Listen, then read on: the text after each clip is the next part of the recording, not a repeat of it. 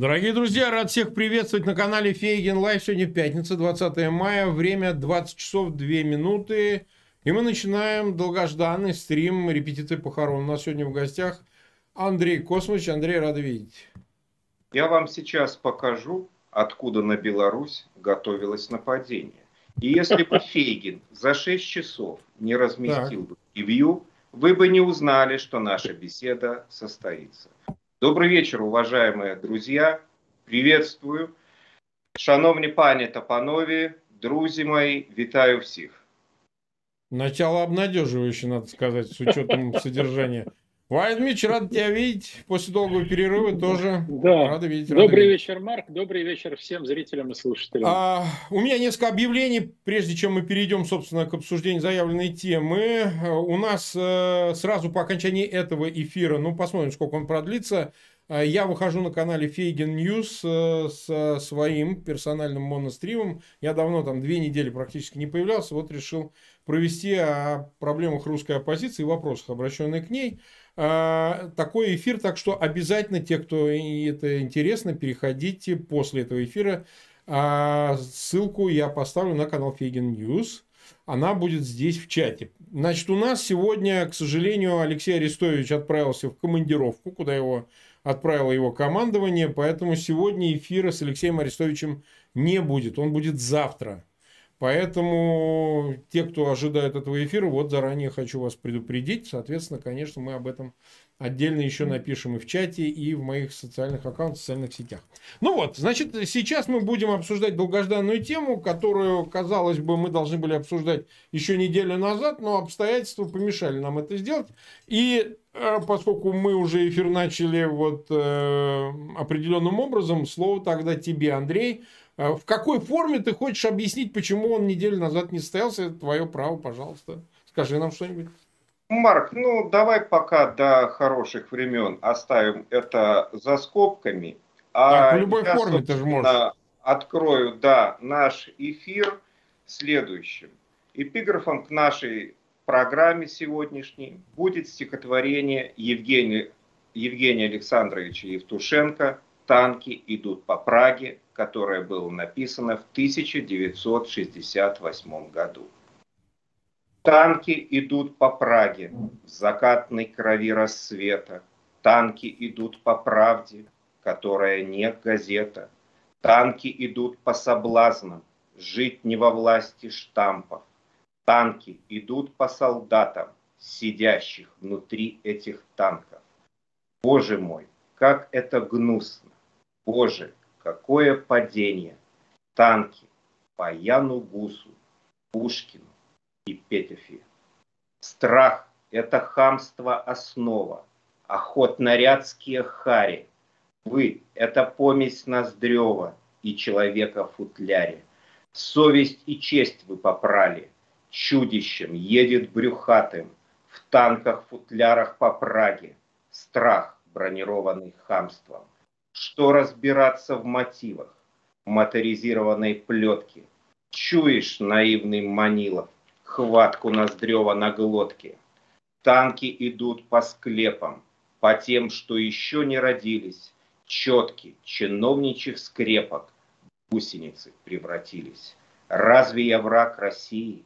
Разве я несчастливым? В танке другие родные, тыкался носом сопливым.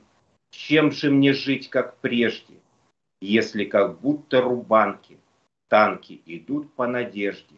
Что это, родные танки? Прежде чем я подохну, как мне неважно прозван, я обращаюсь к потомку только с единственной просьбой.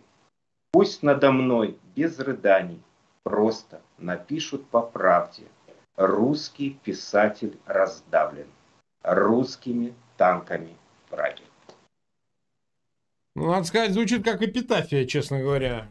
У нас э, скорее бравурные такие эфиры, ну ладно, бог с ним. А, напоминаю зрителям, что сегодня мы обсудим ряд очень животрепещущих тем, касающихся а, тем актуальных, которые, конечно, и аудитории в Украине и в России представляются остро актуальными. Это связано будет и с самим фюрером, о котором, значит, э, удельный вес которого, вины которого за то, что происходит с танками, что в Праге, что в Киеве, он оцениваем с нашей точки зрения вполне конкретно. Плюс к тому мы отдали всю дань известную теме оккультной, которая, которая сейчас продолжает оставаться модной в Кремле и около Кремля. Причем события войны, они только усугубили эту ситуацию, а состояние Путина тоже. Вот с этого мы и начнем. Насколько элита продвинулась в теме с наших последних обсуждений, они состоялись, э, почитай, когда? Еще в прошлом году, наверное, да, Владимир А, да, такие мощные обсуждения. Году, да. Э, ситуация усугубилась, ухудшилась, я вам хочу сказать существенно ухудшилась в этом смысле, потому что мы имеем дело уже с людьми, поврежденными в уме окончательно. Вот посмотрите, что произошло за последнее время. Я к чему это еще хочу продемонстрировать. Костя нам сейчас покажет первую ссылку. А, нас часто упрекали, что мы тут флудим по поводу, что такого не может быть, что вы тут все время выдумываете об увлечении элиты российской нынешней, да, э, элитариев, всякого рода оккультными, мистическими, магическими вещами, которые э, по существу э, отменяют рациональный подход в управлении, в решении вопросов, в принятии решений. А мы говорим, что нет, вы знаете, они такие, зря вы нам не верите. Но вот жизнь сама демонстрирует, насколько это все реально. А, буквально а, отниму несколько минут. Значит, у нас супер-мега православный, как э, называется материал, на ленте.ру. Э, ссылки эти есть, мы об этом уже не раз говорили, но все-таки. А, это книга губернатора, кстати сказать, Белгорода по фамилии Савченко. Украинцы здесь ни при чем. Значит, у него только от украинцев фамилия. А, значит, который 25 лет возглавлял, э, соответственно, Белгородчину, а она сейчас в эпицентре приграничия, где происходят различные события. Вот представьте себе, уважаемые, особенно украинские зрители, с кем вы имели дело. Вот этот товарищ Савченко Евгений, который продолжает оставаться в элите, он член Совета Федерации, значит, это Верхняя Палата, плюс к тому находится в Высшем Совете э, Единой России, это правящая такая фюрерская партия. И вот он, оказывается, издал книгу «Мама дорогая», называется «Потрясение». Автором он выступил как экс-губернатор уже Белгородской области Евгений Савченко целых 27 лет, рассказывается, правил регионом. Что делал он, что он написал в этой книге? Значит, он летает на Нибиру по ночам, значит, э, он мало того, значит, нашел какую-то Любу. Любу, говорит, ну я нашел, Люба. Люба такая, знаете, я вам скажу, я тебе дам, как говорится. Или нет, она кто? По-моему, Люба. Вот здесь в этом материале описывается, что она то ли дочь Христа, то ли в каких-то особых с ним отношениях.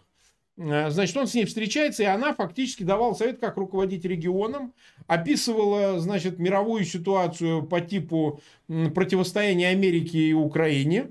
Вот этот типон, посмотрите вот на него. Значит, он летает по ночам на иные планеты, значит, разговаривает с Христом, и делал он это все в промежутке между сборами урожая и, э, значит, решением приграничных вопросов с Украиной. А, значит, все здесь описано. Время тратить не будем. Любой откроет ссылку, ради бога, прочитайте. Значит, мне понравился только один пассаж, такой мощный. Здесь я просто обязан его зачитать. Э, по этой теме мы обратимся к обсуждению. Значит, говорится о том, что а, ну да, значит, э, местное епархиальное управление в шоке было от того, что, значит, творит этот дятел э, Савченко. И они от этого активно открещиваются, потому что, ну как, летает на другие планеты, губернатор, он должен зерном заниматься, зарплатами, пенсиями, а он, значит, на другие планеты летает. А вот. А, тема эта уже не новая, об этом много чего говорилось, но в любом случае все должны понять, что мы имеем дело с группой, которая, ну вот, э, под веществами устраивает вот такие аргиастические культы. Значит, э, что они там делают и как они порятся и что они там творят, мы даже представить себе не можем, нам страшно. Вот теперь, значит, э, поскольку не будем слишком долго на этом останавливаться, на этом потрясении, книга, кстати, называется «Потрясение», вот уж действительно, можно себе представить, как они там трясут, значит, э, от Кремля до э, губернаторских кабинетов. Учитывая, что это, конечно, не первое лицо, он входит в какой-то региональный круг каких-то стилизованных типов под магические обряды, вот, э, ну, всего лишь губернатор бывший. Ну, подумаешь. Можно себе представить, что, что творится в Кремле. Ну, давай, Андрей, с тебя тогда. Как ты э, рассматриваешь вообще эту ситуацию, насколько она распространена среди нынешнего руководства в условиях вот нынешнего времени, такого особого, я бы сказал? Вот мы очень часто говорили, во всяком случае раньше, про рептилоидов, и у нас никогда не было такого, как ты правильно сказал, наглядного подтверждения. А вот теперь просто-напросто, да, имеем факт. Факт э, в качестве изданной книги. Поэтому я вам э, расскажу про некоторые онтологические особенности этого новомодного течения, в частности, о его сущности и структуре, чтобы прежде всего хотя бы элементарно понимали, как это обстоит. Дело в том, что мы раньше особо не углублялись в этот процесс, но коль все-таки даже уже и книги выходят российских политиков, то это как бы следует обсудить. Сразу хочу отметить, что рассматриваю эту конспирологическую модель исключительно как наглядный пример когнитивного искажения, где все доведено буквально до абсурда. В основе полетов на Нибиру – и коннекта, прежде всего коннекта с рептилоидами, лежит переработанная и переосмысленная в начале нулевых годов концепция Захария Сичина и Дэвида Айка. В частности, Айк считает, что раса рептилоидов управляет всеми процессами на Земле, а наш мир – это одна большая иллюзия. И единственным способом выйти за грань этой иллюзии – это правильно организовать работу человеческого мозга. А добиться этого можно, если использовать определенный алгоритм. Во-первых, это визуализация, то есть активное воображение ситуации. И во-вторых, использование алкалоидов, как природных алкалоидов, так и искусственно синтезированных. Алкалоид, воздействуя на определенные участки головного мозга, начинает создавать то, что называется игра воображения формируется очень яркая и сочная галлюцинация, которую практически невозможно отличить от реальности.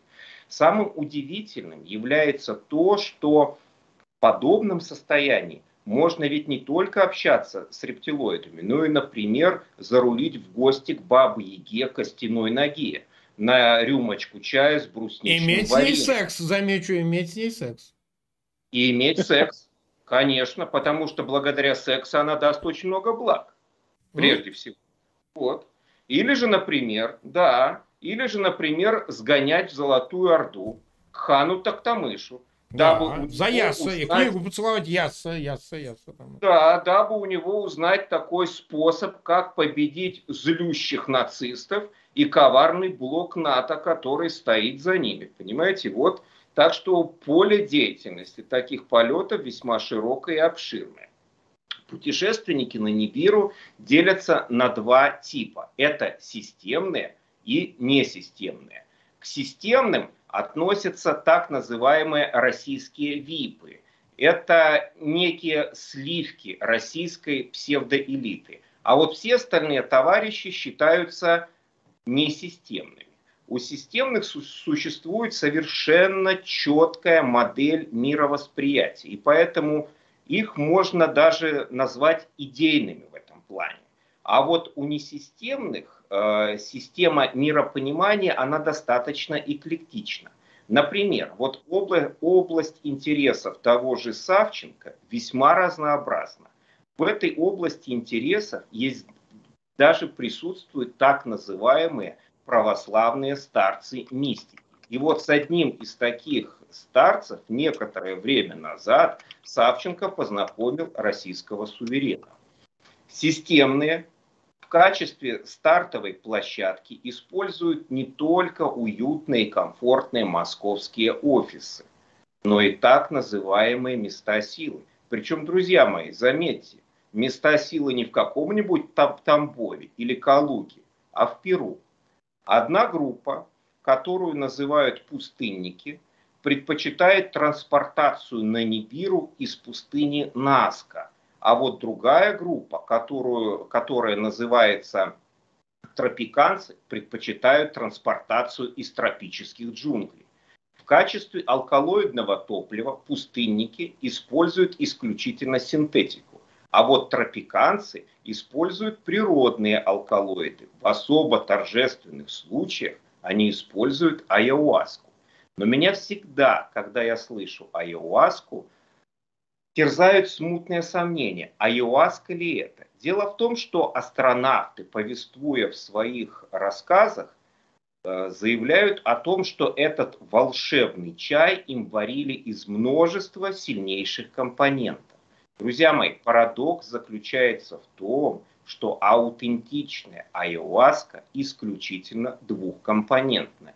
Она состоит из лианы каапи, которая содержит гармин, и чакропнги, которая содержит диметилтриптамин. Плюс перед церемонией курандера обязательно дает определенный энтеоген. Энтеоген – это растительное вещество, которое способно воздействовать на психику, дабы обнулить сознание и удалить излишние воспоминания. Не менее интересным моментом является процесс рассаживания по местам астронавтов перед полетом. Например, контактеры со стажем, у которых уже есть такой достаточно серьезный опыт коннекта с рептилоидами, сидят на полу в форме ломаной линии геометрического зигзага. И вот если вы посмотрите на вот этот самый геометрический зигзаг, традиционный, вы обязательно увидите в этом зигзаге и букву В, и букву Z. Я ни на что не намекаю, но просто очень совершенно такая аналогия. Совершенно верно. Они а эти вот... космонавты в танках сейчас горят, между прочим, нормально так, под З и В. Целяви такова правда жизни, как говорится. Менее, вот, менее опытные астронавты, взлетая, формируют, формируют геометрическую фигуру круг, реже треугольник. Также и существует еще, надо отметить, конкурирующее сообщество. Например, вот одна группа предпочитает летать на Сириус и общаться с львиноголовыми. Это уже другая группа. Но есть и вообще экзотическая группа, которая летает в какую-то таинственную галактику. Друзья мои, вы никогда не угадаете для общения с кем. Вот угадайте. А, Валерий Дмитриевич, предлагаю тебе угадать. Куда и кто я, летает? Я, я, я честно теряюсь в догадках, Андрей. Ну скажите. С кентаврами. С кентаврами, прекрасно. С кентаврами. Опять секс, опять секс с кентаврами, вы понимаете? Ну а почему Все на этом замешано. С кентавром, да еще не секс. Вообще, вы понимаете, лично мне все вот эти вот э, полеты на Нибиру, на Сириус, в гости к кентаврам напоминают старый советский комедийный новогодний фильм, который назывался «Ирония судьбы» или «С легким паром». Давайте вспомним сцену в бане, когда герои стоят на весах, пристегиваются простынями, командуют от винта и начинают петь веселую и задорную песню под крылом самолета. Коллеги?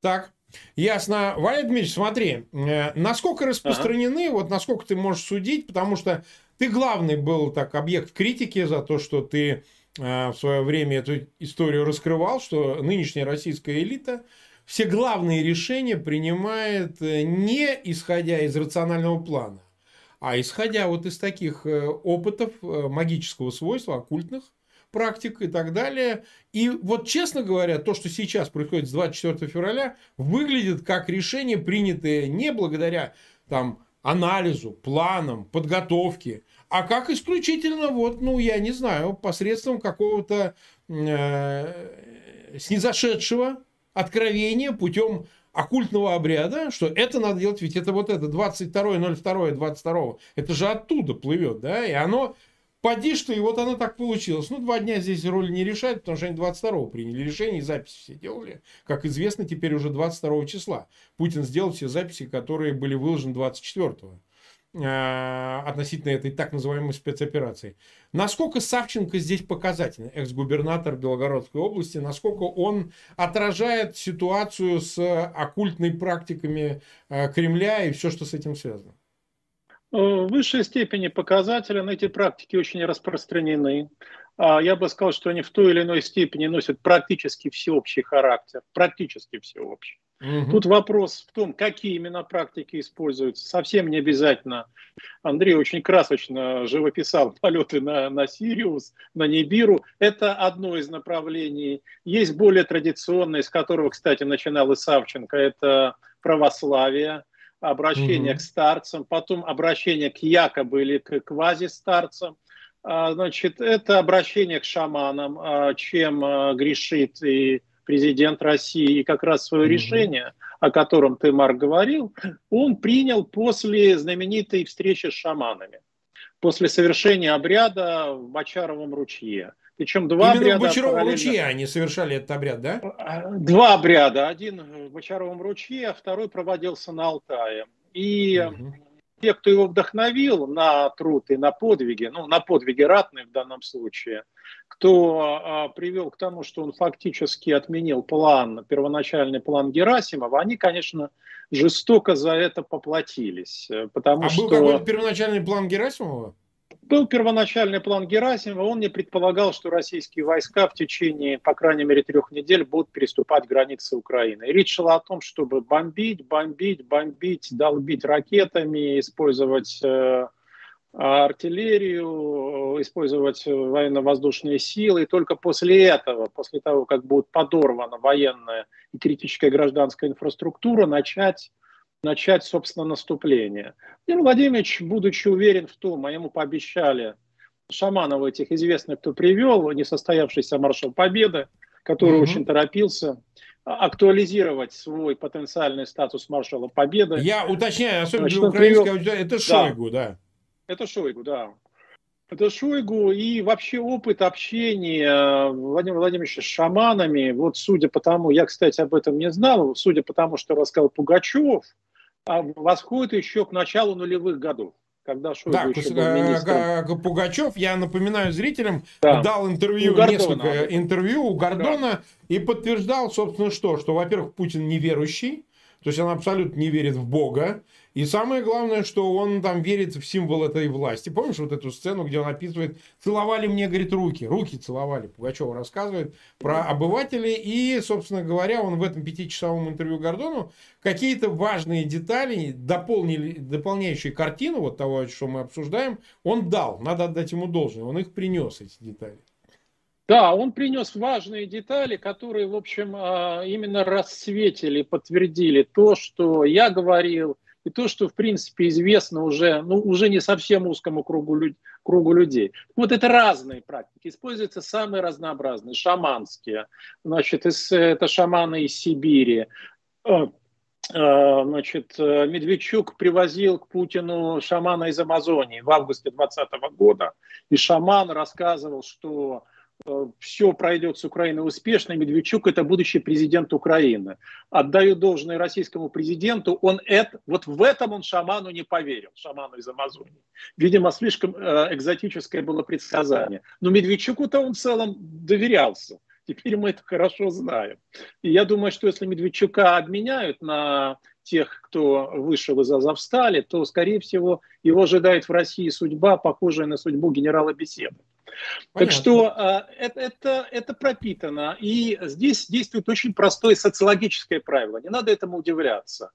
А, те, кто внизу, они копируют модели поведения а, и, и ценности, которые характерны для тех, кто наверху. Это спускается сверху вниз. Это распространяется.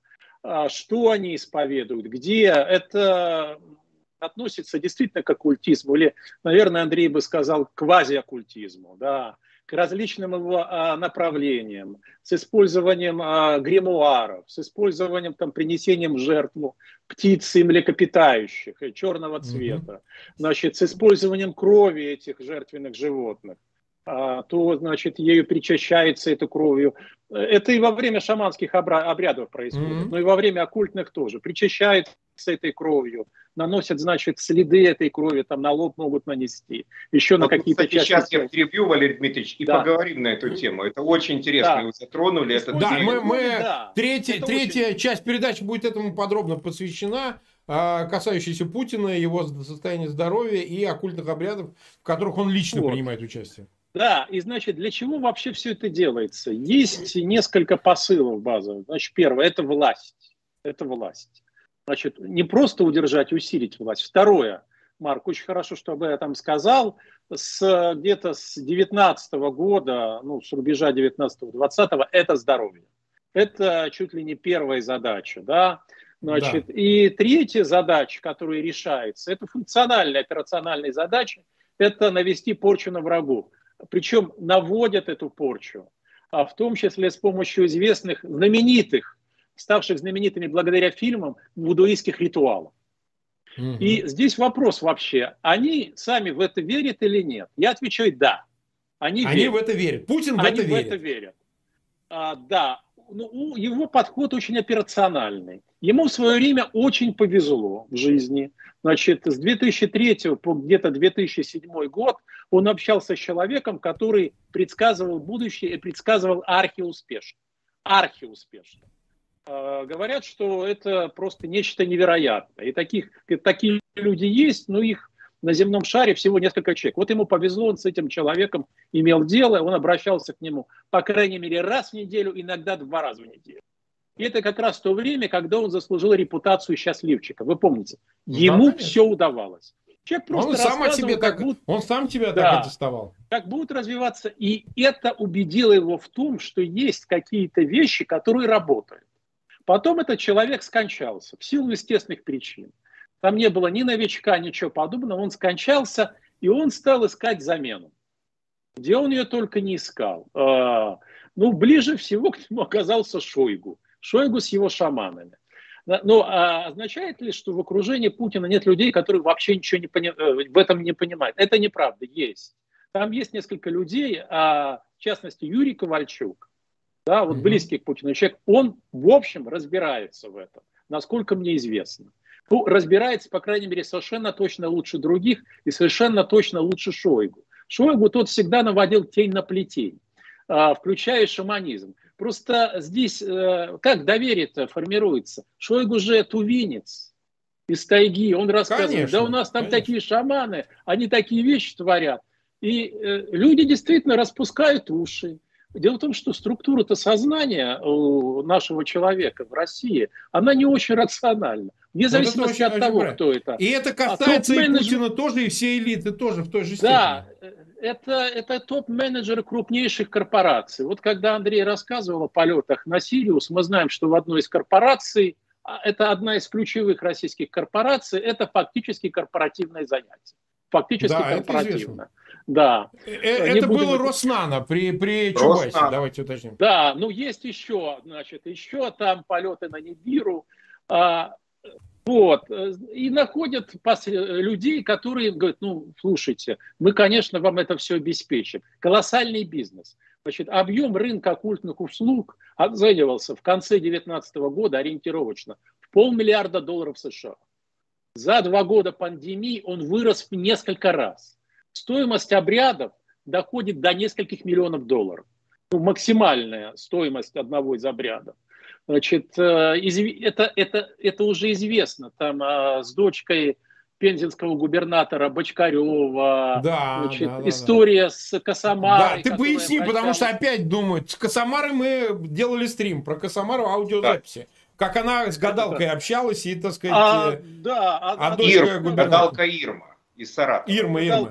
А, а дочка э, бывшего пензенского губера Бочкарева, она обратилась тоже, значит, к гадалке, ведунье. Она хотела с помощью любовной магии вернуть своего бывшего молодого человека, любовь. Она потратила по в переводе по тем ценам на доллары не то 120, не то 140 тысяч долларов. И угу. это поверьте, это крошечные деньги Крошечные, в сравнении с тем, что платят другие люди, в сравнении с тем, как они пытаются добиться результата. И вот сейчас, сейчас, допустим, ну, точ, если быть точным, после, 2, после 1 марта, после того, как прошла первая неделя того, что в России называют специальной военной операцией, обряды, обряды проходят практически каждую неделю.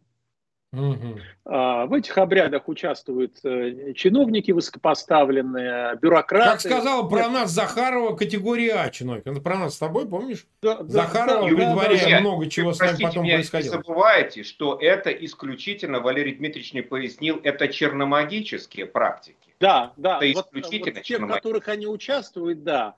А сам э, вождь, насколько я знаю, к подобного сорта вещам не прибегает. Он сторонник старого доброго шаманизма, потому что ну, до сих пор, до последних трех месяцев, эта практика работала, и она была довольно успешной. Ну, я напомню знаменитую историю, которую описал э, проект у нас признан экстремистским, а, или иноагентом у нас признан. Проект Кто, я-то, я-то иноагент. Нет, да, проект, ты-то знаю. А, проекты, да, проект, по тоже, да. Ну, помните, ну, проект, проект который рассказывал, да, о лечении, значит, там с помощью пан, лечении с да, помощью Да, это крови. мы сейчас позже покажем. Да, да, ну да, хорошо. Ну, я думаю, что этого достаточно пока вот того, что я сказал. Коллеги? Да. Давайте, смотрите, мы сейчас покажем в продолжении темы шаманизма вторую публикацию, очень интересную. Она была очень недавно. Если про Савченко уже обсасывают, обсуждать, вот Вести.ру, российский ресурс, но это опубликовано абсолютно было везде. Значит, некто Александр Субботин, миллиардер, который был высокопоставленным э, типом э, в Газпроме, по-моему, Газпромбанк. Лукойл, Лукойл. А, Лукойл, Лукойл извиняюсь, Лукойл, простите. Да. Значит, он помер. Значит, э, элитное снятие похмелья ядовитой лягушкой. Подмосковный следователь изучает обстоятельства гибели топ-менеджера крупной нефтяной компании. Как сообщает, его нашли мертвым в доме шамана, который якобы знал магические ритуалы и лечил от любых зависимостей. Коронный метод капать ядом опасной амфибии ну то есть жабы, прямо в открытую рану. Значит, дальше рассказывается, что несколько дней назад у этих э, назад у этих ворот встречали весьма статусного гостя Александр Субботин, ну, дом в Мытищах, вот этого да. магуа, э, по фамилии в миру Александр Пиндюрин, шаман по фамилии Пиндюрин. Значит, этот Пиндюрин Значит, фигура в России видная, Субботин имеется в виду, бывший топ-менеджер крупной нефтяной компании, миллиардер. По некоторым данным, выйти из запоя ему взялся помочь шаман Магу Флорес в миру Александр Пиндюрин. Облачившись в халат, он практиковал нетрадиционные методы лечения. В сети поговаривают, что на процедуру в качестве лекарства Магуа якобы использовал яд лягушки, капал в надрез на теле. Это, по его мнению, следом э, за отравлением должно было вызвать некое естественное очищение организма. Но представители традиционной медицины, то есть той, которая действительно работает такими методами, называют чудовищными. Известно, что в ходе очередного обряда Субботину стало плохо, но шаман якобы не стал вызывать медиков, напоил бизнесмена корвалолом и отправил отсыпаться в подвал. Там, в шаманском подвале, Субботин скончался. По слухам, дом в Подмосковье давно работает как вип-клуб для любителей магии. Его гостями были представители шоу-бизнеса. Магу периодически давал интервью супруга э, шамана Кристина Тейхрип. Ё-моё. Колдовала над Никитой Джигурдой. А еще пара попадала в криминальные сводки. Бывшую клиентку Раду Русских, визажистку из Екатеринбурга, они якобы приглашали в Мексику изучать тайные практики. В итоге, как рассказала девушка, общение закончилось агрессией и нападением мне начали серьезно угрожать и тра-та-та, тра-та-та. Но, в общем, смысл здесь этой м, публикации в том, что, смотрите, миллиардеры, вот подтверждая слова, да, а это нижний уровень, э, нижний уровень нынешней, э, нынешнего нобилитета, элитариев, да, потому что, ну, естественно, этот Субботин, он как связан с спецслужбами, он не случайно же находился на позиции вице-президента Лукойл. Лукойл э, гигантская компания нефтяная, понятно, что из себя представляет, там вроде как э, таких вот э, склонных подобного рода вещам людей не должны брать. То есть это алкоголик психически неуравновешенный, ненормальный, который лечится у шаманов. Вот, Андрей, скажи мне, а нам это важно, потому что о Путине мы таких публикаций в российской прессе не найдем. А здесь это как-то вот все-таки появляется. Вот невозможно скрывать, все равно как-то разнюхивают, и как-то это надо тоже описывать. Вот что ты можешь рассказать по практикам, которыми, которым прибегают вот э, люди нижних уровней и более высоких именно по шаманизму? Ну, вот давайте э, начнем с нашего экзотического шамана Флореса Магуа. Вот его имя не Александр, а Алексей Пиндюрин. А, прекрасно. Э, друзья мои, ну, шаманский практик, да, в шаманских практиках есть такая методика лечения подобного недуга отваром из псилоцибиновых грибов. Псилоцибин – это алкалоид из семейства триптаминов. Реже для лечения подобного недуга используют и ботеновую кислоту, которая содержится в традиционных мухоморах. А вот про методику лечения токсином земноводного я слышу впервые – вы знаете, друзья, если мы сейчас с вами перефразируем известную фразу из художественного фильма «Формула любви», то получается довольно забавная конструкция. Ложки у меня пациенты много раз глотали, но чтобы вот так за обедом и на десерт по простоте душевной шаман Пиндюрин впиндюрил российского скрепного миллионера – да еще токсином земноводного, но это вы уж меня простите, выше всяких похвал. Понимаете, э, это очень, это очень и очень распространено, потому что шаманизм – это вот основа всего. Дело в том, что в России бушует так называемая эпидемия псевдошамани... псевдомистицизма даже. И основным очагом распространения этого вируса является наш псевдошаманизм. Умом Россию не понять, шаманам можно только верить. Последние годы, как сказал правильно Валерий Дмитриевич, все наиважнейшие политические решения, будь то пенсионная реформа или начало военных э, действий в Украине, принимались исключительно после консультаций шаманами. Но для России в этом нет ничего совершенно нового. Подобное мы уже много и много раз проходили. И вот бессмертные строки Игоря Губермана тому красноречивое подтверждение. Все лгут и себе, и друг другу, и память не служит уму. История ходит по кругу, по грязи, из крови по грязи во тьму. Перед тем, как мы с вами все-таки затронем тему шаманизма, я бы вас, вам хотел напомнить легенду о царе Лидии Крессе. Прежде чем начать войну с персами, Крес решил посоветоваться с дельфийским оракулом. Стоит ли ему начинать эту военную кампанию и сможет ли он в ней победить? Дельфийская пифия ему ответила, Крес, перейдя через Галис, разрушит Великое Царство. Крес истолковал это предсказание по-своему. Он увидел в этом свою победу.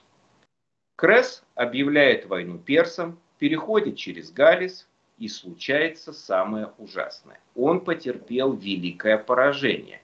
Его войско было разбито, столица пала, а сам Крес был пленен царем Киром II Великим. Крес, перейдя через реку Галис, разрушил свое собственное великое царство.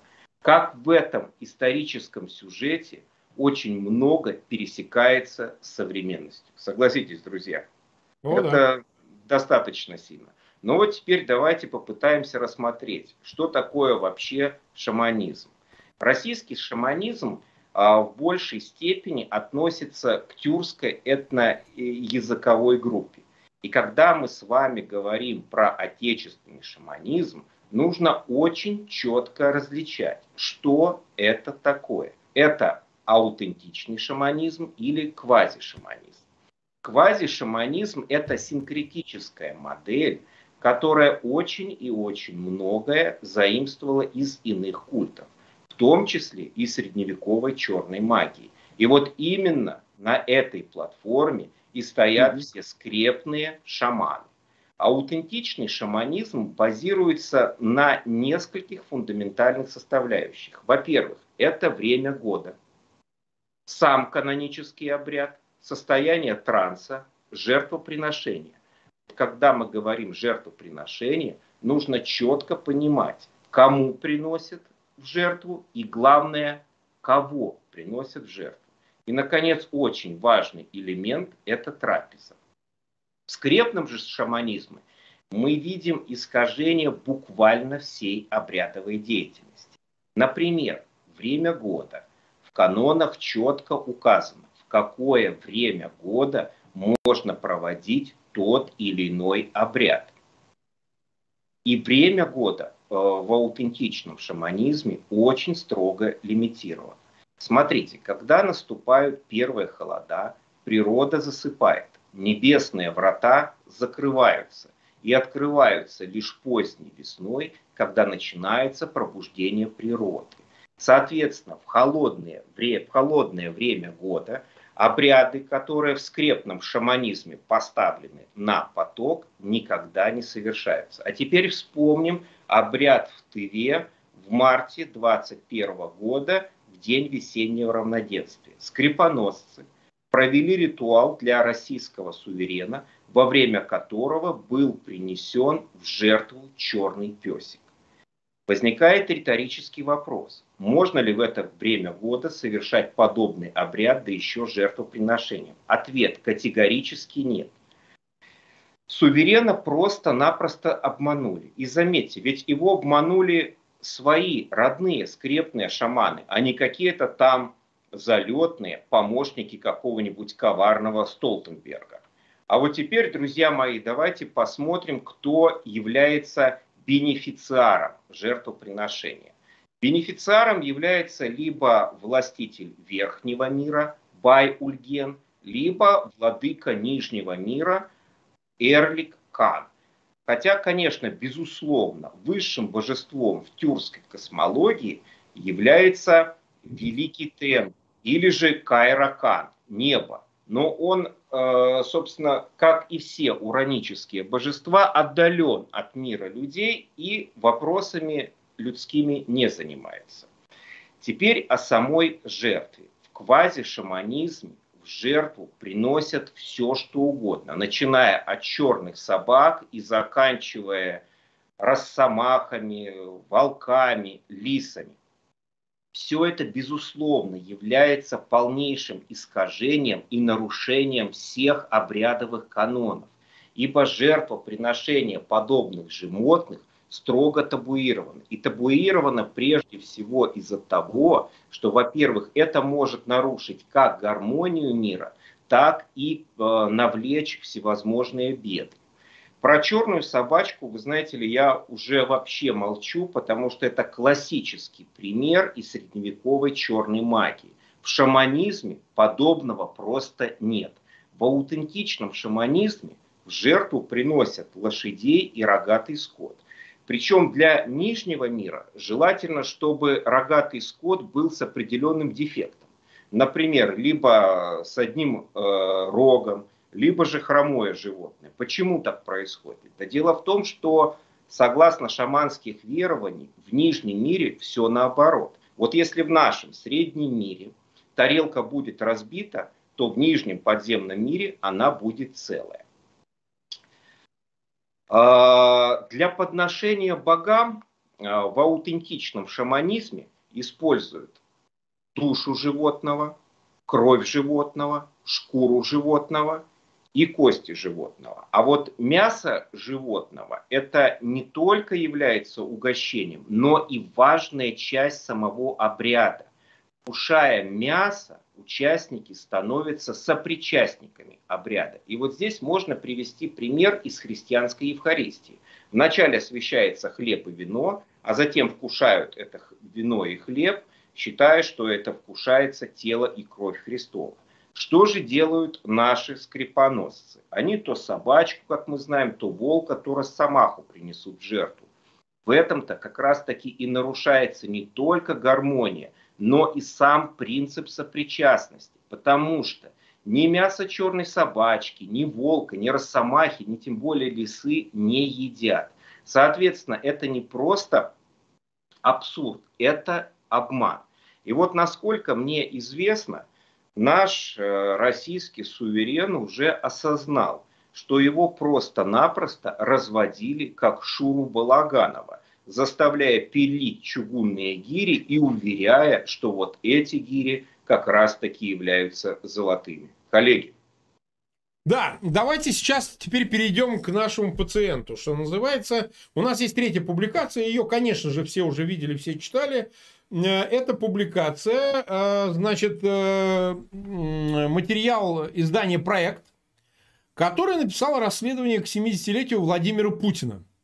А, ну, казалось бы, все, что там описано, так или иначе мы э, обсуждали, касающиеся здоровья Путина, касающиеся его онкологического заболевания. По этому поводу много чего уже было сказано. Причем споры о болезни Путина сейчас, вот в последний, с момента начала э, так называемой спецоперации 24 февраля, они вступили в публичном пространстве в свой пик, я бы сказал, потому что английская Таймс позволила себе опубликовать казалось бы, ну, английский Таймс, это же мы же не равняемся на английскую Таймс. Многосотлетнее издание, самое престижное, и то оно опубликовало материал об онкологическом заболевании Путина со ссылкой на какого-то из олигархов из двадцатки Forbes, который заявил о том, что у Путина рак крови. И ему предстоят какие-то, видимо, манипуляции, которые связаны с его заболеванием. Тем не менее, издание «Проект» примечательна тем, что она опубликовала не просто предположение, там, рассказав о состоянии Путина, все, кто особенно из украинской аудитории не читал, обязательно почитайте, но и описала, так сказать, э, документы сопровождающего Путина, а, э, значит, врача, который ездит за ним, вот его э, несколько начальников, это некто Вербовой, начальник главного медицинского управления, и сам врач Васильев, который занимается, насколько я понимаю, эндокринной системой, опубликованы документы, что он постоянно сопровождает Путина, проживает в Сочи, в э, Роза-Хуторе, на Красной Поляне, Роза-Хуторе. Значит, и что самое удивительное, недавно загадочно погиб руководитель, генеральный директор Роза Хутора, сорвался и упал в 37 лет, откуда там сказал, может быть, он и сам, конечно, помер. Но сдается многим, и некоторые оценивают, что изданию проект эти документы из его подведомства, да, оказались э, не в меньшей степени благодаря ему. Не знаем, не знаем, мы по этому поводу просто паразитируем. Но, тем не менее, как-то сильно загадочно помирают люди. Вот этот Евгений Селиванов, хирург-онколог, который лечит Путина на протяжении многих лет. Еще из этой публикации мы узнаем, вот эти врачи, которые сопровождают, вот, ну, небезвестный персонаж и врачи, которые его сопровождают. Вы можете это прочитать, мы не тратим просто на это время, а просто описываем. И еще не менее важный факт. Вот то, о чем говорил Андрей и о чем, так сказать, упоминал Валерий Дмитриевич, то, что Путин, оказывается, принимает ванны из крови. Да, ванны из крови – это кровь э, моралов горных, э, из их рогов, пантов, их отрезают, очень чудовищный обряд – и наполняет ванну из крови, в которой Путин купается. Вроде как для омоложения. Вроде как. Но, честно говоря, все больше сдается, что это некий ритуал. Потому что какая молодость от крови, ну, ну облейся хоть 10 раз кровью. Не знаю зачем, как это может тебя омолодить. Такое ощущение, что все-таки здесь как-то намек делается на то, что эти, э, это обрядовая сторона. Ну, можно убирать, потому что я предлагаю самим зрителям почитать эти материалы. Они действительно угу. того заслуживают. Теперь вопрос тебе, Валерий Дмитриевич, для угу. начала разговора о состоянии здоровья Путина и обращения его к обрядовой стороне, магической стороне оккультизма для того, чтобы справиться со своим заболеванием. Ты много посвятил этому заявлению, разного рода сообщений. Все тебя упрекали, ну что же он не умер вчера, или там завтра не умрет, или вот прямо сейчас не умирает. Ну, а тем не менее, значит, эту тему ты педалировал, и тебя упрекали в том, что ты вот нам обещал, что он умрет вот буквально завтра, а он не умер, значит, ты все нам сказал не так, все не то, и ему он 70 лет, а он еще 70 проживет. Вот приблизительно такая критика. Я все время слышал твой адрес. Что ты нам нового можешь сообщить относительно его состояния здоровья? Э, относительно его состояния здоровья могу подтвердить, э, что у него очень серьезный диагноз онкологический. Это связано не с лейкемией, у него нет лейкемии, и вряд ли она когда-то была. А, хотя у него было несколько онкологических диагнозов. Это не связано с щитовидкой. Это гораздо более серьезный диагноз, который э, развивается. Сейчас развивается, остановить его невозможно. Последняя небольшая операция, которую он а, перенес, она была связана с этим диагнозом. Ему предстоит еще одна операция. И кроме этого еще два диагноза. Один неврологический, это связано с Паркинсоном, и один а, уже связанный с психикой, но именно диагноз. И все эти три диагноза вынуждают принимать крайне сильнодействующие препараты. Крайне сильнодействующие. Что касается того, что можно назвать сроком дожития, да, то даже самые хорошие и лечащие в данном случае врачи, они не могут точно определить горизонт. Но с очень высокой вероятностью, с очень высокой, я могу повторить лишь одно, что по всей видимости с осени он уже не сможет оказывать такого влияния, как сейчас, на российскую политику. Ему придется покидать публичную сферу и сокращать э, объем своего участия, причем заметно сокращать в государственных делах. Это э, в силу того, что происходит сейчас. Потому что после начала спецоперации пришлось резко увеличить необход... ну, дозу препаратов для того, чтобы поддерживать состояние. Ну, в общем, это оборачивается разрушением организма, ускоренным разрушением. Что касается средств, назовем это традиционной медицины или вообще не медицины, потому что с ванной из крови моралов там не очень понятно – была ли это ванна с помощью на пантах основанная? Это, это mm-hmm. традиционная медицина. Или туда добавлялась в том числе кровь. Если добавлялась кровь, то это приобретает уже иной характер, Марк, ты правильно сказал, обрядовый. Но, а, слушайте, чему удивляться? Когда человек тяжело хворает, вот у него колоссальные ресурсы, колоссальные. А земной путь, врачи говорят, ограничен. Жить бы, наслаждаться славой, ну, жизнью, да. богатством, влиянием. Ты прибегнешь к чему угодно. Это совершенно очевидно. Будешь хвататься угодно, за соломинку, конечно. Да, чтобы Будешь продлить хвататься. жизнь. Есть совершенно очевидные симптомы того, что э, его окружение знает, э, а, естественно, об этом знает, и знает, что осенью возникнут серьезные проблемы. Они ожидают. Знаете, это очень интересный симптом, на него мало обращают внимания. Вы послушайте, какую радикальную, радикальную ахинею несет Дмитрий Медведев. Да. Он несет ее только по одной причине. Он хочет понравиться тем, у кого сейчас контрольный пакет акций, и будет контроль, это силовики. Он хочет зайти снова в ту же самую реку. Он хочет, чтобы выбрали его. И сейчас ну, то есть идет... ты думаешь, он понимает, да. к чему все идет, и ему он нужно... знает об этом. Ага, он знает, прекрасно. это уже невозможно скрыть, понимаете? Это когда я стал говорить два года тому назад, это казалось совершенно невероятным. Сейчас все больше людей об этом знают. И писать об этом будут не только Times, будут писать другие издания. Мы знаем об этом. И не только Daily Mail и Sun. Их можно было еще поставить под сомнение. Но от Times вы уже просто так не отмахнетесь. Ну, разумеется, ну, они же получают сведения да. от разведки, они же получают... Совершенно от... верно. И, в общем, люди из этих э, служб, они довольно, по крайней мере, из американской, они довольно неплохо представляют состояние его здоровья горизонт. Но что касается горизонта, здесь никто никогда вам с абсолютной точностью не скажет, когда а, а Ариадна за, вот, перережет эту нить, э, значит, или пар, да, ну одна там из пар. Никто этого не знает. Ну что вы, по, сказать, помилуйте. Но то, что осенью они уже, они, я подчеркиваю, окружение, ожидают связанных с этим политических проблем, это факт, уже становящийся все более известным. И, естественно, он тоже торопится, ему надо закончить хоть э, каким-то образом свою великую миссию довести. Но она как-то все не складывается. Великая ну, не заладилась, не заладилась. Не, не, не заладилась, да. И виноваты в этом, наверное, были шаманы, которых он послушал. Потому да. что решение он окончательно принял после э, обряда проведенного шаманами, которых привез Шойгу. Угу. Вот именно после этого он принял окончательное решение. Это нас сейчас, нас сейчас смотрит 95 тысяч человек, 27 тысяч поставили лайки. И у меня огромная просьба к зрителям, пожалуйста, распространите ссылки на этот эфир, сделайте так, чтобы Кремлю это не понравилось.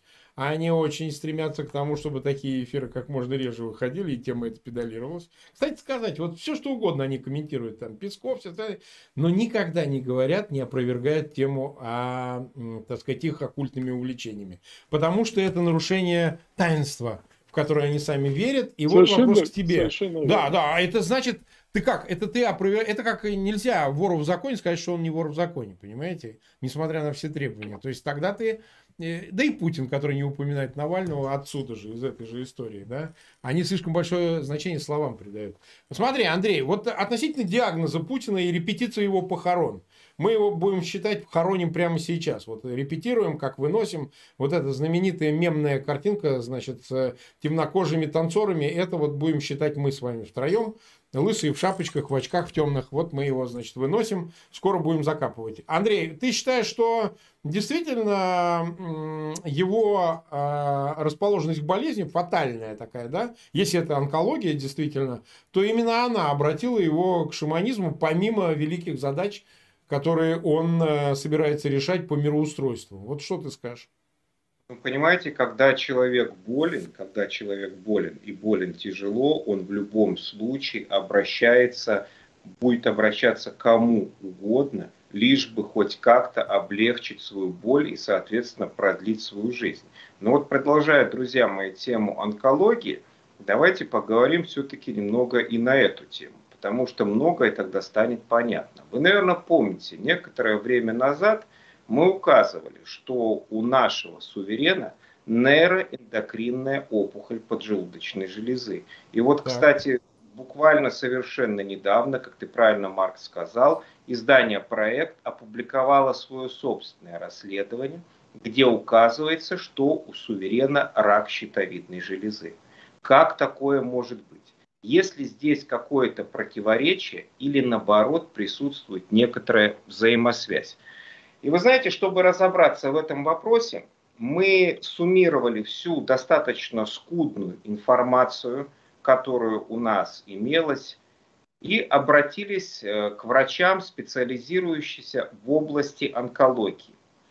Это к врачам-специалистам-онкологам из онкологического мемориального центра имени Слоуна Кеттеринга, который находится в Нью-Йорке.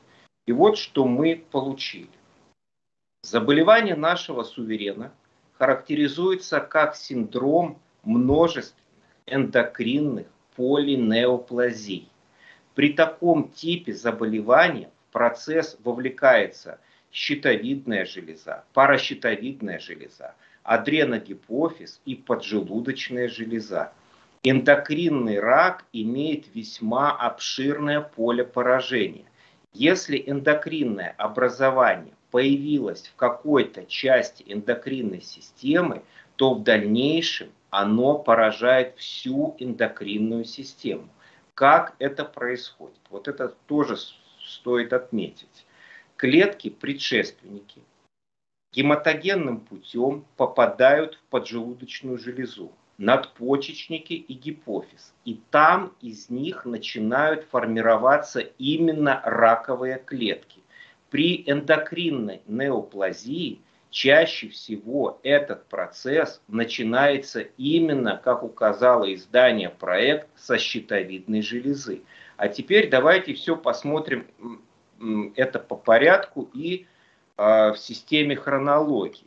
В 2008 году у суверена был, а, была диагностирована эндокринная онкология, рак щитовидной железы. Марк, вот тебе, кстати, про это и говорил и Белковский. Да, и Белковский мне говорил об этом да, 2000, между 2008 и 2009 годом. Да, и вот это как раз было в 2008 году. Тогда был диагностирован рак щитовидной железы. Сразу хочу пояснить, что у этого заболевания существует, существует множество гистологических разновидностей. И вот израильские онкологи провели микрохирургическую операцию, при проведении которой был удален первый очаг. Затем была проведена ревизия, и пациент прошел курс иммунотерапии. Но человеческий организм – это достаточно сложная система, которая, вопреки всему и всем, дает некоторый сбой. Происходит так называемый рецидив. И вот в 2018 году, спустя 10 лет, была диагностирована нейроэндокринная опухоль поджелудочной железы.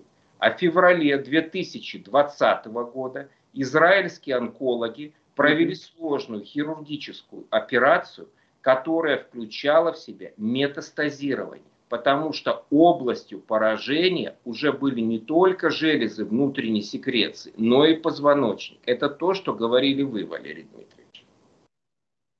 Также известно, что онкологические опухолевые заболевания вызывают последствия не только для соматического, но и для ментального здоровья. Это возникают и транзисторные психозы, и асценический синдром. А вот учитывая наличие Паркинсона, который был диагностирован в 2013 году, то процесс, подобный процесс, безусловно, он только усугубляется. И вот 12 мая этого года несколько дней тому назад ему была проведена несложная паллиативная хирургическая манипуляция по выведению скопившейся жидкости из брюшной полости вследствие, как считают врачи-онкологи, раковой интоксикации. Дело в том, что в брюшине очень большое скопление кровеносных и лимфатических сосудов по которым именно и распространяются раковые клетки. Ну вот э, я могу вам э, рассказать, как проходит такая операция, если, конечно, интересно. Если коротко, Андрей. Да, если коротко. Делается прокол э, брюшной стенки при помощи хирургического инструмента троакара. таракару присоединяют гибкую трубку, из которых лишняя жидкость именно и выводится из организма. Коллеги?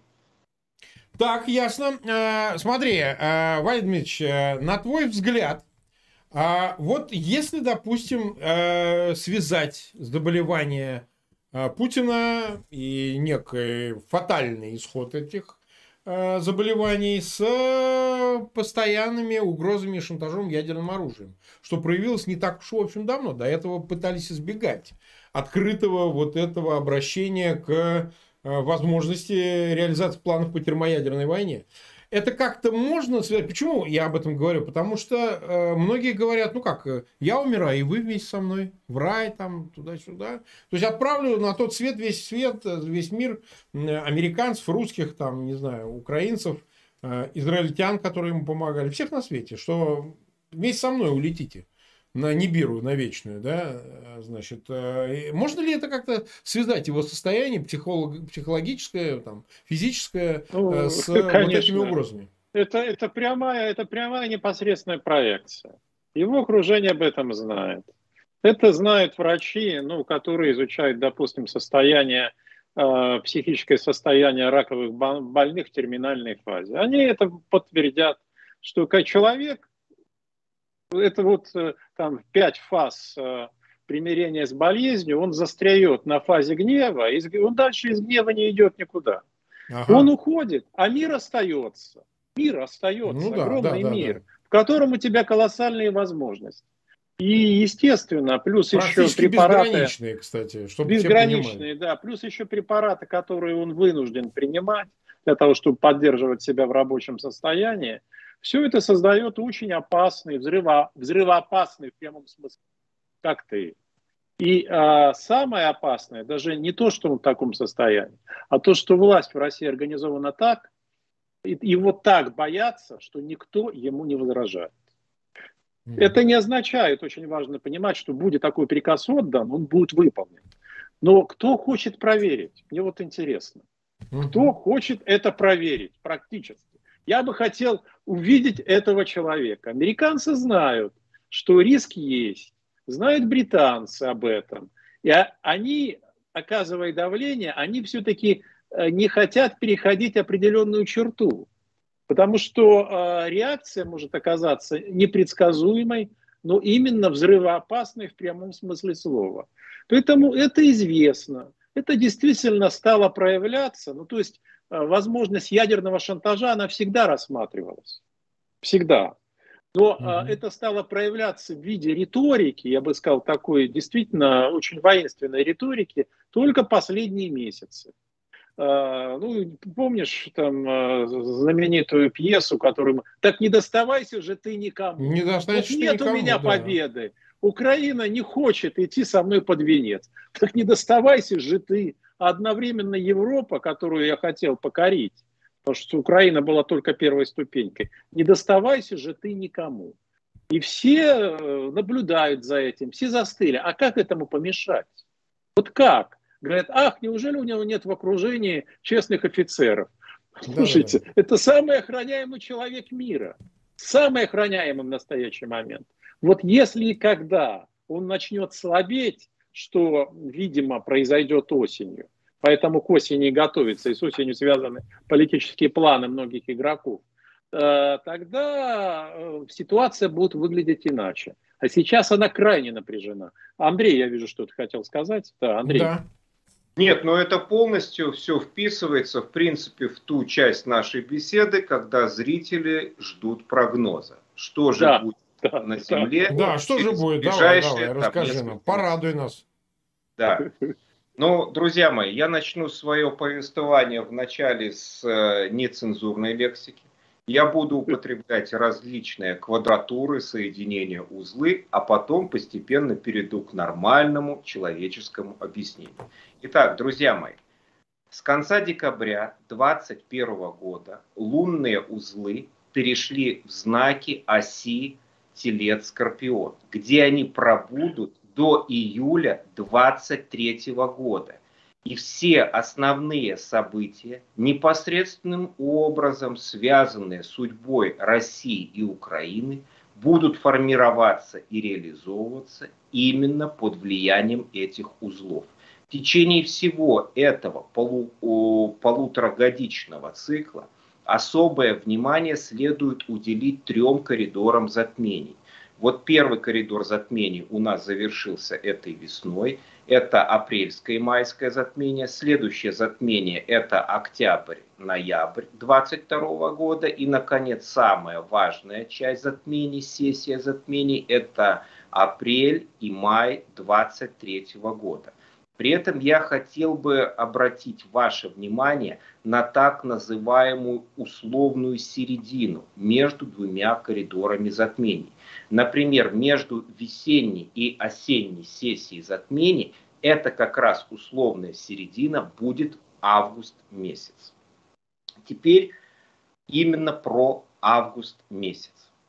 Потому что все важные и роковые события начнут проходить и формироваться именно с конца июля и август месяца. С 30 июля по 10 августа будет кульминация соединения северного узла с Ураном в Тельце. 31 июля Марс входит в 19 градус Тельца, где будет находиться Уран. И поздно вечером, точнее с 31 на 1, произойдет точное соединение Марса, Урана и Северного узла. А 1 августа ретроградный Сатурн будет находиться на Луне Украины. 7 августа будет точная квадратура Сатурн-Марс. То есть произойдет возврат к тому, что было заложено в цикле 5 апреля 2022 года во время соединения Марса и Сатурна в Водолее. А теперь мы перейдем на человеческое объяснение тому, того, что нас ожидает с конца июля этого года. Во-первых, я вам сразу хочу сказать, это финансово-экономический кризис. Экономику начнет рвать просто-напросто в клочья. И в подтверждении этих слов я приведу цитату Эльвиры Светнобиулиной, которая сказала, что запаса прочности российской экономики хватит до конца второго квартала, начала третьего квартала. А дальше Россия войдет в состояние структурной трансформации. То есть с конца июля 2002 года следует ожидать крупного, одного из самого крупнейших в истории России финансово-экономического кризиса. Второе – это начало так называемой третьей волны военных действий в Украине.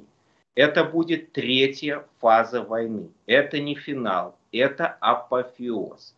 Я повторяю, начало третьей войны, волны как раз-таки произойдет с конца июля затрагивает полностью август и, скорее всего, затронет и середину сентября.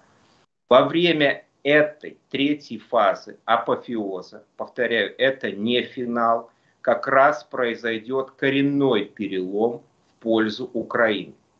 И вот как раз-таки то, что говорил Валерий Дмитриевич. В августе начнется сильное ухудшение здоровья нашего суверена что подтверждают очень многие факторы, включая его натальный, натальную карту и так называемый солярный гороскоп.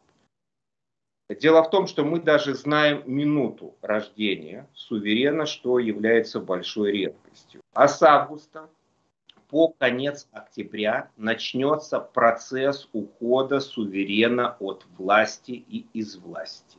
Де юры он останется президентом, а де-факто вся полнота власти перейдет в руки так называемого коллективного органа управления, который мы можем назвать Госсовет, который, кстати же, внесенный в Конституцию. Он там присутствует.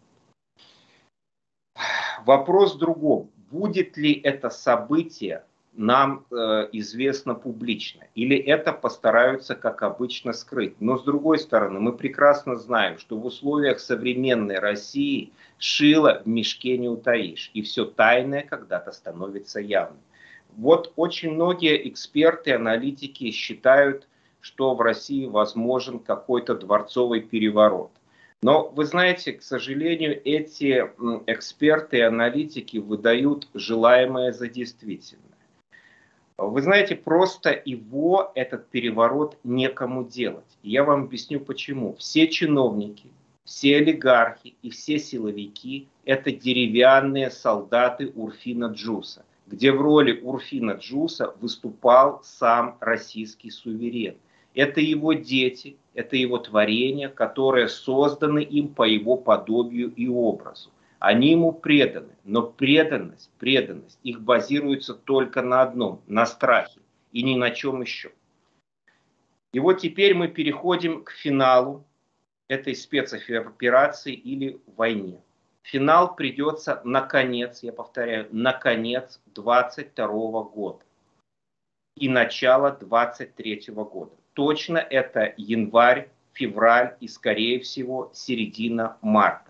Именно в это время будет поставлена финальная точка победа Украины.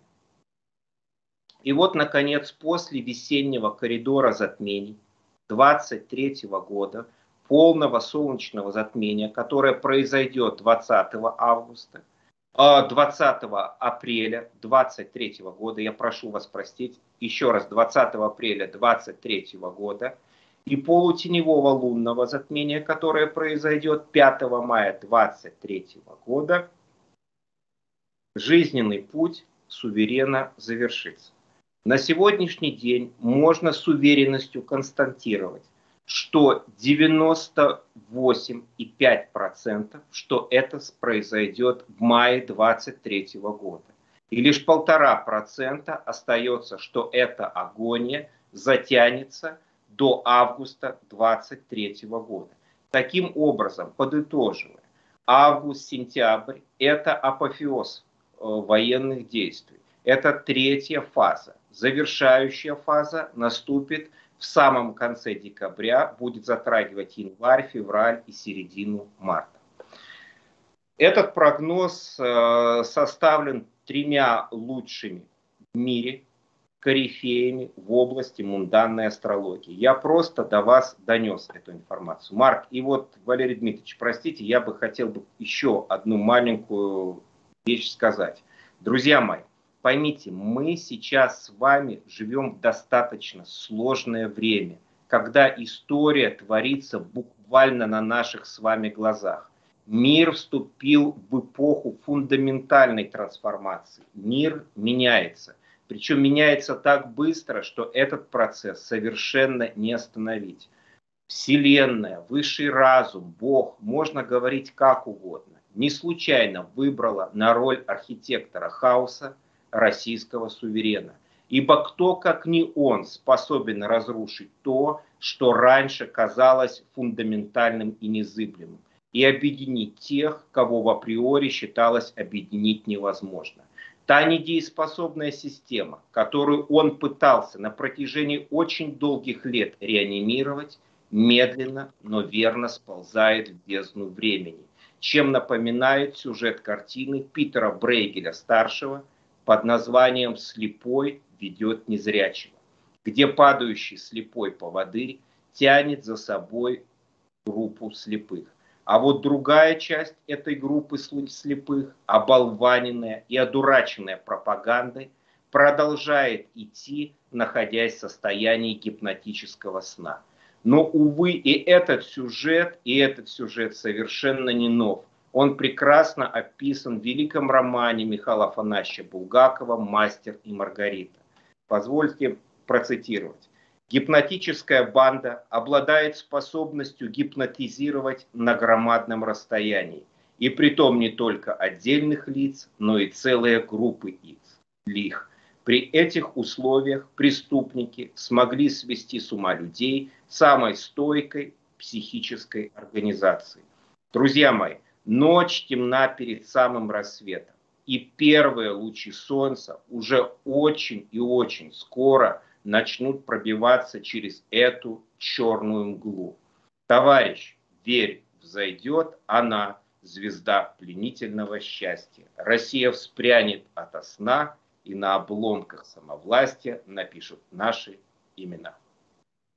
Ну что же, дорогие друзья, почти 110 э, тысяч нас смотрит. Э, такой, в общем, пятничный эфир. Э, хочу сразу пояснить, что, конечно же, там я себе говорю, мы в это во все не верим. Но какая разница, от чего шатнет Кремль и как он спустится в эту самую преисподнюю?